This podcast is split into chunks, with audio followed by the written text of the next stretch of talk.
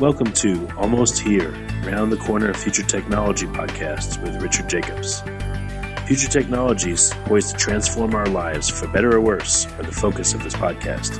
Almost Here means these technologies are now here and starting to be used, or just around the corner, from Bitcoin to artificial intelligence, 3D printing, blockchain, virtual reality, and more. Hello, this is Richard Jacobs with the Future Tech Podcast. My guest is Georgios Depastas, uh, the co-founder of Kalepso, and the website is k-a-l-e-p-s-o dot com. So, Georgios, how are you doing? Hi, Richard. Good. Yeah. Really glad to have this opportunity to chat with you about our journey and about Kalepso. Yeah, tell me uh, what's the premise of the company? What's Kalepso do? Absolutely. Let me start a little bit with my background so that you understand why we're so passionate about it. So I have an engineering background and uh, I worked with uh, Barclays, the international bank, back in London in Africa. It was during that time, as the head of the real-time big data analytics portfolio, that I wanted to move our applications and data to the cloud. Now, this would have sped up our delivery of this particular project up to 10 times now, guess what? We couldn't do it. We couldn't move our applications, the data to the cloud because compliance uh, was not happy with what existed uh, out there in the market in terms of products that can secure your data while moving them onto distributed systems. So that's how we started. That was the basic premise. Now, the reason we are so passionate about it is that we can transform the world. Today, if you look around you, there is no trust between enterprises. No one trusts anyone. Even consumers don't trust enterprises. You can look at Equifax or the Facebook uh, data scandal as an example. But we believe right. in a world where shared resources can maximize value for everyone. So what's uh, what kind of solution have you uh, figured out? So our solution is the first, as we call it, never decrypt cloud database system. So, um, in a nutshell, what we do is that we're allowing large enterprises and smaller companies to keep on running business as usual, keep on using their data the way they did before. But this data is fully encrypted, it's fully secured against any database attack. At the same time, they can boost the compliance with upcoming regulations. Now, I'm sure a lot of uh, a big part of our audience would have heard of uh, GDPR uh, which is the, the General Data Protection Regulation in Europe, and similar very stringent regulations coming up all around the world, for example, California. So, what are, I mean, without giving away secret sauce, what are some of the mechanisms you're using to make your data more secure than other people's? Absolutely. If you look at uh, the existing solutions today, normally they just encrypt data in a very static way. We dynamically re-encrypt. So the difference is that um, there there are ways for hackers, there are ways for uh, anyone, any malicious user who intercepts either the communication channel or the actual storage server to figure out information about the data and also reconstruct them. Now, in our case, our solution protects against any attack, even against future quantum attacks uh, that we can, because we can reasonably suspect today how a quantum computer could retroactively try to to break particular encryptions if you store enough data over time. All right. So uh, you said you're doing more than just encrypting data. So what's different from how you do it versus traditional encryption schemes? Absolutely. So as I mentioned, we dynamically re-encrypt data. So that means that every time you touch on the database, part of it gets re-encrypted. And no one can infer actually which records, right, you touch. Think about it that uh, you ask for information involving Georgios Depastas, right? Even if the record is encrypted, next time you ask a different query, right? If you ask first for the salary of uh, people who are over with a salary over, let's say, two million dollars, and then you ask another piece of information for someone who has uh, a particular who lives in a particular area, then you can start reconstructing because you see that the same record is getting retrieved twice for different queries. Now, in our case, with the dynamic re-encryption, you hide this information. But in order to do it properly and in order to hide all potential leakage channels, we combined this with the latest in the data privacy domain. There is a particular technique there called differential privacy. What it does is that it introduces noise to the result. So we never return back to the user just one result. We add more as a noise so that no one can infer information about anything when it comes to sensitive data. The trick, though, there, if you, if we want to uh, put it back in a very concise way, the trick is that we allow for search on top of encrypted data. So think your data is fully encrypted, fully secured, but you can still search through them. So this is the trick with our technology. Now, from a user's perspective, there's no difference. So it's like the user um, keeps on using the same database, let's say, system. For now, we have uh, an integration with uh, MySQL and MariaDB. So no changes for the apps, very easy deployment, but at the same time, you get the full uh, security that you would want for your uh, sensitive workloads. So over the course of um, X number of accesses of a database, you would change the um, essentially the, the encryption scheme each time so that it would be harder for an attacker to figure out how it was encrypted or you know the I guess the keys would keep changing so it can't um, it's much it's much harder to hack it I guess is what you'd say. Exactly. So this um, the the encryption the way the ways we mix the records change. Um, if you think about it, at the lowest level, we use uh, the most proven protocol. Specifically, we use AES 256 which is the standard, and it's an open source, non-proprietary standard in the industry. It's the way we combine, let's say, uh, the we combine the record level encryption and we reshuffle. Let's say that we reshuffle, right? So at no point after you make a query, the encrypted uh, screenshot of your database looks the same as after you did any particular call on it. Yeah, but wouldn't that slow down the system if you're uh, doing inquiries like, you know, let's say for some reason you have like a thousand inquiries per second, you have high volume databases. How would you keep up? Yeah, that's a special bit about our technology. Now, in the wider space, that's something I should have probably mentioned earlier. Uh, in the wider en- encryption space, there has been a historic trade-off. This is between usability and security. And when we're talking about usability, it includes both the functionality you can have, but also how efficient this is, right? How fast it is to retrieve particular information. In our case, that's a special bit. Our technology, for the first time, bridges these two. So you can get full security far beyond what's available today, but with very, very strong efficiency. Uh, let me give you an example. So if we take uh, what exists out of incumbent solutions today, one of the biggest providers is Oracle. Oracle DB is one of the most uh, widely adopted database, and they have a particular solution which is called Transparent Data Encryption Column. And this one provides a reasonably high level of security, not uh, as high as ours, but reasonably high with uh, if you if compared to some of their competitors. Now, based on our um, based on our experiments, we're able to run with a speed of 10 times faster than the equivalent, let's say, or much lower security than Oracle DB column could offer. And obviously, you know, there are ways for us to improve on top of it. You said you use AES 256 or SHA 256 for the encryption? No, we, we use AES 256, and uh, for hashing, we use SHA 512. When you said uh, you may even be able to make it quantum resistant, how would uh, what are some of the vulnerabilities associated with quantum computers? Yeah, that's a good question. Um, so as things stand today, no, no one has an exact understanding of how a quantum computer uh, would look like, but it's consensus amongst all the experts in the space that when quantum computers come uh, into play, uh, asymmetric ways of encryption won't be secure. Whereas for symmetric uh, protocols, you would have to double the what is considered to be a safe key size today. So AES is symmetric, and today what's considered to be secure is 128. That's why we're using only AES 256 in order to be to continue being, you know, what we consider to be quantum proof. Uh, but also all the other tools we're using, like Oblivious RAM, which is the technology that I mentioned, uh, which does the dynamic reshuffling. It is quantum proof. So all the single components we're using are uh, quantum proof in order to build uh, a system that will also be provenly quantum proof. Couldn't an attacker try to establish an open channel to a database and not close out a given query and then try to uh, hack it while that connection's still open? Because they would know that, you know, once the connection closes, for instance, that the database will reshuffle.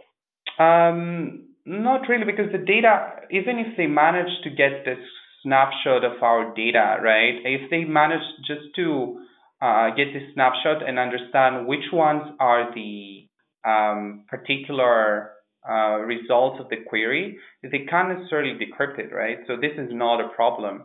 Um, with existing solutions, the problem is that if someone manages to observe as well over time, they can um, they can reconstruct in reality quite a bit of the data. Now, in our case, what happens is that even if we assume we allow someone to um, to view right and to intercept the communication channel or to view what's happening at the storage level, even if they in in the memory or at the hard disk level, they can't figure out anything there. Now, it's a different story if you talk about someone who has admin access to the application itself right? Now, this is not within our area. We are doing data protection. When you're talking about application security, that's a different space. So anyone who has uh, legitimate right uh, access as um, an admin of an application that is supposed to connect to this database and then tricks the application itself to believe that they are uh, they are who they're saying they are. That's not something we are addressing. So what we are protecting is the data the data storage, and that's our focus area. What about um, you know blockchain? Uh, I would think that you've certainly looked at it, and you know what's your opinion? Do you think that some of the uh, learnings from blockchain would help what you're doing, or is what you're doing totally different? Or you know what's your what are your thoughts there? Blockchain is a fantastic technology. It has obvious use cases that can transform the world, and uh, one one of its most important properties is immutability. Now, when we're talking about our scenario, we have obviously looked at blockchain. We have particular ideas as to how to utilize blockchain. And that has to do, for example, with auditing purposes, where you want a particular audit trail and no one to be able to tamper with it. So we have already, you know, designs as to how to incorporate blockchain in our future roadmap. Yeah, obviously, blockchain is uh, a game changer in the wider industry. There are a lot of obvious use cases that leverages its very important uh, properties, one of which is immutability. Now, in our case, we have looked at blockchain, we have designs as to how to utilize it in the upcoming future uh, within our roadmap. And particularly, we're interested in uh, how blockchain can help us uh, create audit trails that are uh, fully robust and can uh, can be resistant to anyone tampering with them. So this is how we see blockchain playing well with our technology and our product. Okay, yeah, I didn't know if um, you found any particular items that you could incorporate, or if you think blockchain has certain weaknesses, or you know, it's it's totally different application than what you're working on. There are areas where uh, the two technologies, let's say, uh, complement each other. So right now, for example, it's quite expensive to store um, a lot of information onto onto the blockchain. Plus, it has been proven that quite a few blockchains are uh, not quantum resistant, right? So a lot of these will have to change at the same time.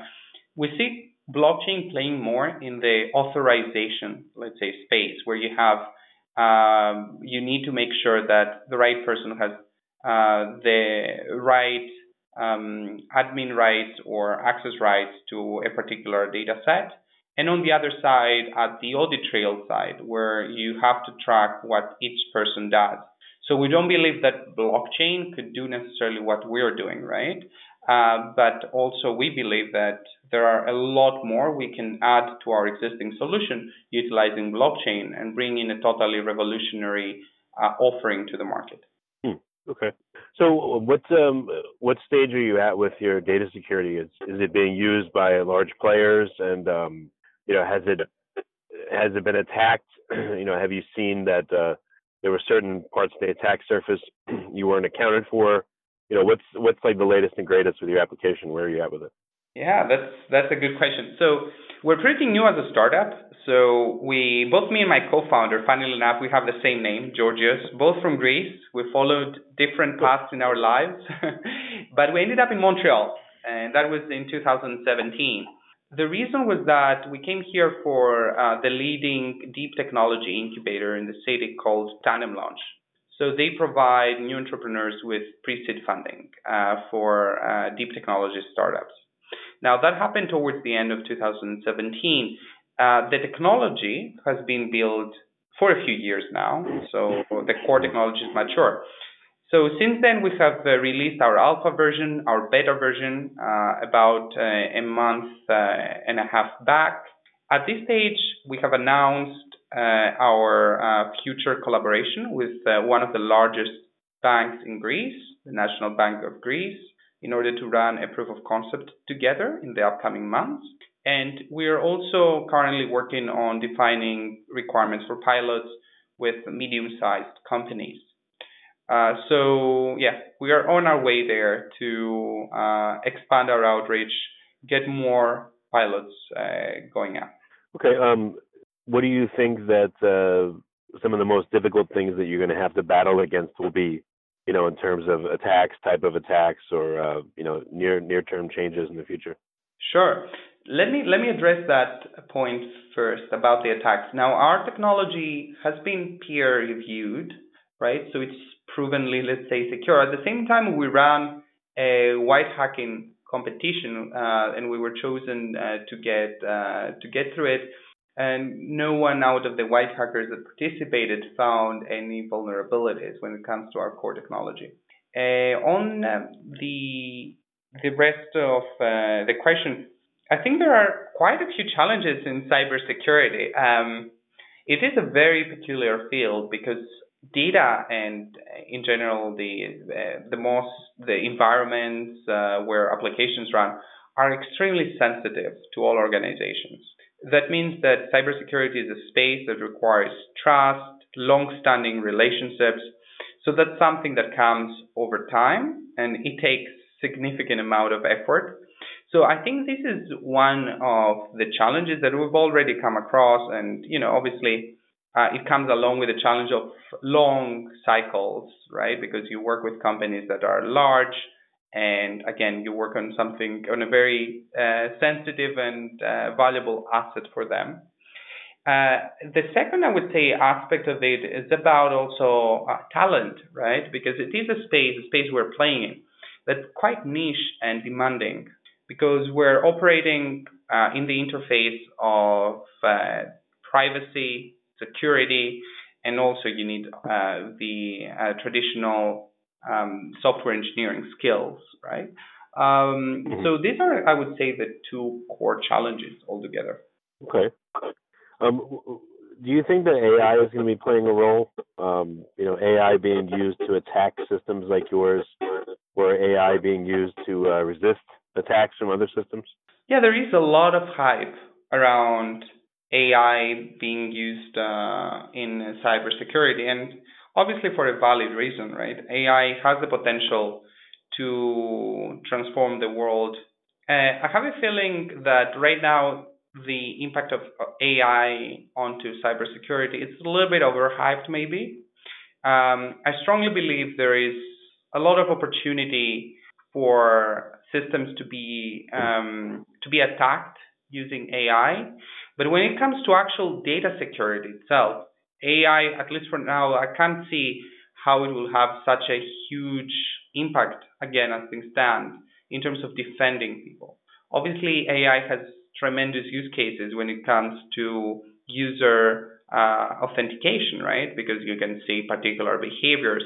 Um, but the data protection bit, it's uh, it's a little bit different, and uh, we don't see right now uh, any anyone um, you know transforming the way that uh, data is protected using AI. Hmm, okay, I just didn't know if it was on your horizon or if uh, you, know, mm-hmm. you think anything's going to happen in that regard. We utilize we utilize machine learning as part of our technology stack, but that's for a different purpose, right? It's more for optimization. Okay. So why why do you think that uh, companies are not utilizing your your solution? Again, I know it's a I'm a layperson. It sounds simple, you know, change the keys every time the database is accessed. Do you think that I mean, do companies have a big time interest in this, or do they um, do they appear to not care? I guess, for lack of a better word, and uh, you know, they're just marching along, doing what they're doing, and and not paying attention to the the latest threats. You know, what do you see is happening out there? Yeah, that's that's an extremely uh, valuable question. Uh, let me let me just um, start by saying that we don't change the key every time that data is accessed. We reshuffle the data. Uh, now, on um, in terms of the question itself, um, I would say you can look at it as a dual a dual kind of matrix. So you have on one side you have uh, how well educated companies are, so the level of sophistication. On the other axis, you would have how much they care. Now, in terms of sophistication, obviously you get to see all levels, right? Um, and um, you know, smaller companies not don't necessarily have the right level of sophistication. As you go up, there are people who have this understanding, and we've seen specifically in uh, financial institutions, for example, uh, this is the case. Again, when it comes to care, you see lower amount of care for how how data is actually stored and how secure it is. But again, as you're going towards uh, more um, regulated industries, that grows significantly. One interesting bit we discovered is that quite a few players want to have security as a tick box. So they just want the data security as a way to prove they're compliant with particular regulations, right? It can be HIPAA for financial, uh, sorry, for healthcare. Now, for us, this is less of an interesting play. We appreciate how important this is, uh, but our our goal here is to work with forward-thinking partners that uh, for them data security is much more than just a tick box. We want to work together with partners that uh, data security and privacy is actually they have realized that it's a very important factor for their long-term mm. sustainability. Now, as I said, there are different approaches. We've seen people who really love what we're doing because they understand how breakthrough it is, especially if they know the specifics of um, uh, the cybersecurity space and the encryption space. But also, there are people who want to have security solutions right now just for the purpose of uh, being able to say, yes, we tick this box. We think the space is maturing. Uh, all of these data breaches that occurred in 2017 uh, actually brought the entire problem of uh, data privacy and security to the forefront. We observed that year over year we have an increase and a new record set for data breaches. So we mm-hmm. expect that the market will go through a serious maturation process uh, in the upcoming years to the point that no one will be able to actually ignore uh, the importance of uh, serious data security. Yeah, I'm sure it will. Yeah. Uh, any surprises in your work? You know, things that you found that like really shocked you. You know, whether it's results or in surveying the landscape of data protection right now. Is it you know is it good? Is it horrible? You know, what kinds of things have you seen? One of the bits that uh, really, um, let's say, surprised me is something I mentioned earlier. I alluded to it. Is that there are players and there are reasonably large organizations that still try to do the very minimum, right, when it comes to data security. And they are happy with it, which I was surprised to see. At the same time, mm-hmm. uh, I have to say I was uh, positively surprised to see organizations that actually take the time the resources uh, in order to consider what can we do, what's the the best in class we can bring for our customers. So this was something that came to my attention, and I think yeah, that was the thing that uh, surprised me the most. That you know, even in industries like let's say healthcare, right, especially for mm. smaller companies, uh, they would just consider what's the bare minimum to for them to work together but that's that's very uh, dangerous and it's a bit uh, shocking, I would say. If you think about it, one of the most uh, precious things you have uh, as a data point about yourself is your genome, right? And you don't want your right. genome to fall in into the hands of hackers or anyone else. So, although someone can be HIPAA compliant, um, etc., the I think there should be this mentality shift towards considering what can we do over and beyond what's the bare minimum required in order to ensure that we don't have any sort of breaches or we don't pose a, a threat to our customers' privacy. I mean, recently there was one of the largest uh, uh, handlers of uh, genome data uh, that got hacked. Like there are quite a lot of examples nowadays of companies that get breached, and they need to take it all more more seriously. Hmm. Okay. Well, very good. Well, what's a uh, a good place for people to experience your product and to talk to you about implementing a solution for them? Uh, so if if people want to start by finding out more, they can go onto our website. Uh, we have a white paper that uh, they can uh, request, and also we are currently um, we're currently offering free demos uh, for our technology. So they can just sign up on our website, as you said earlier, www.kalepso.com, and we can uh, work together on getting them a free uh, a free demo of the technology uh, for them to get started in a very smooth way.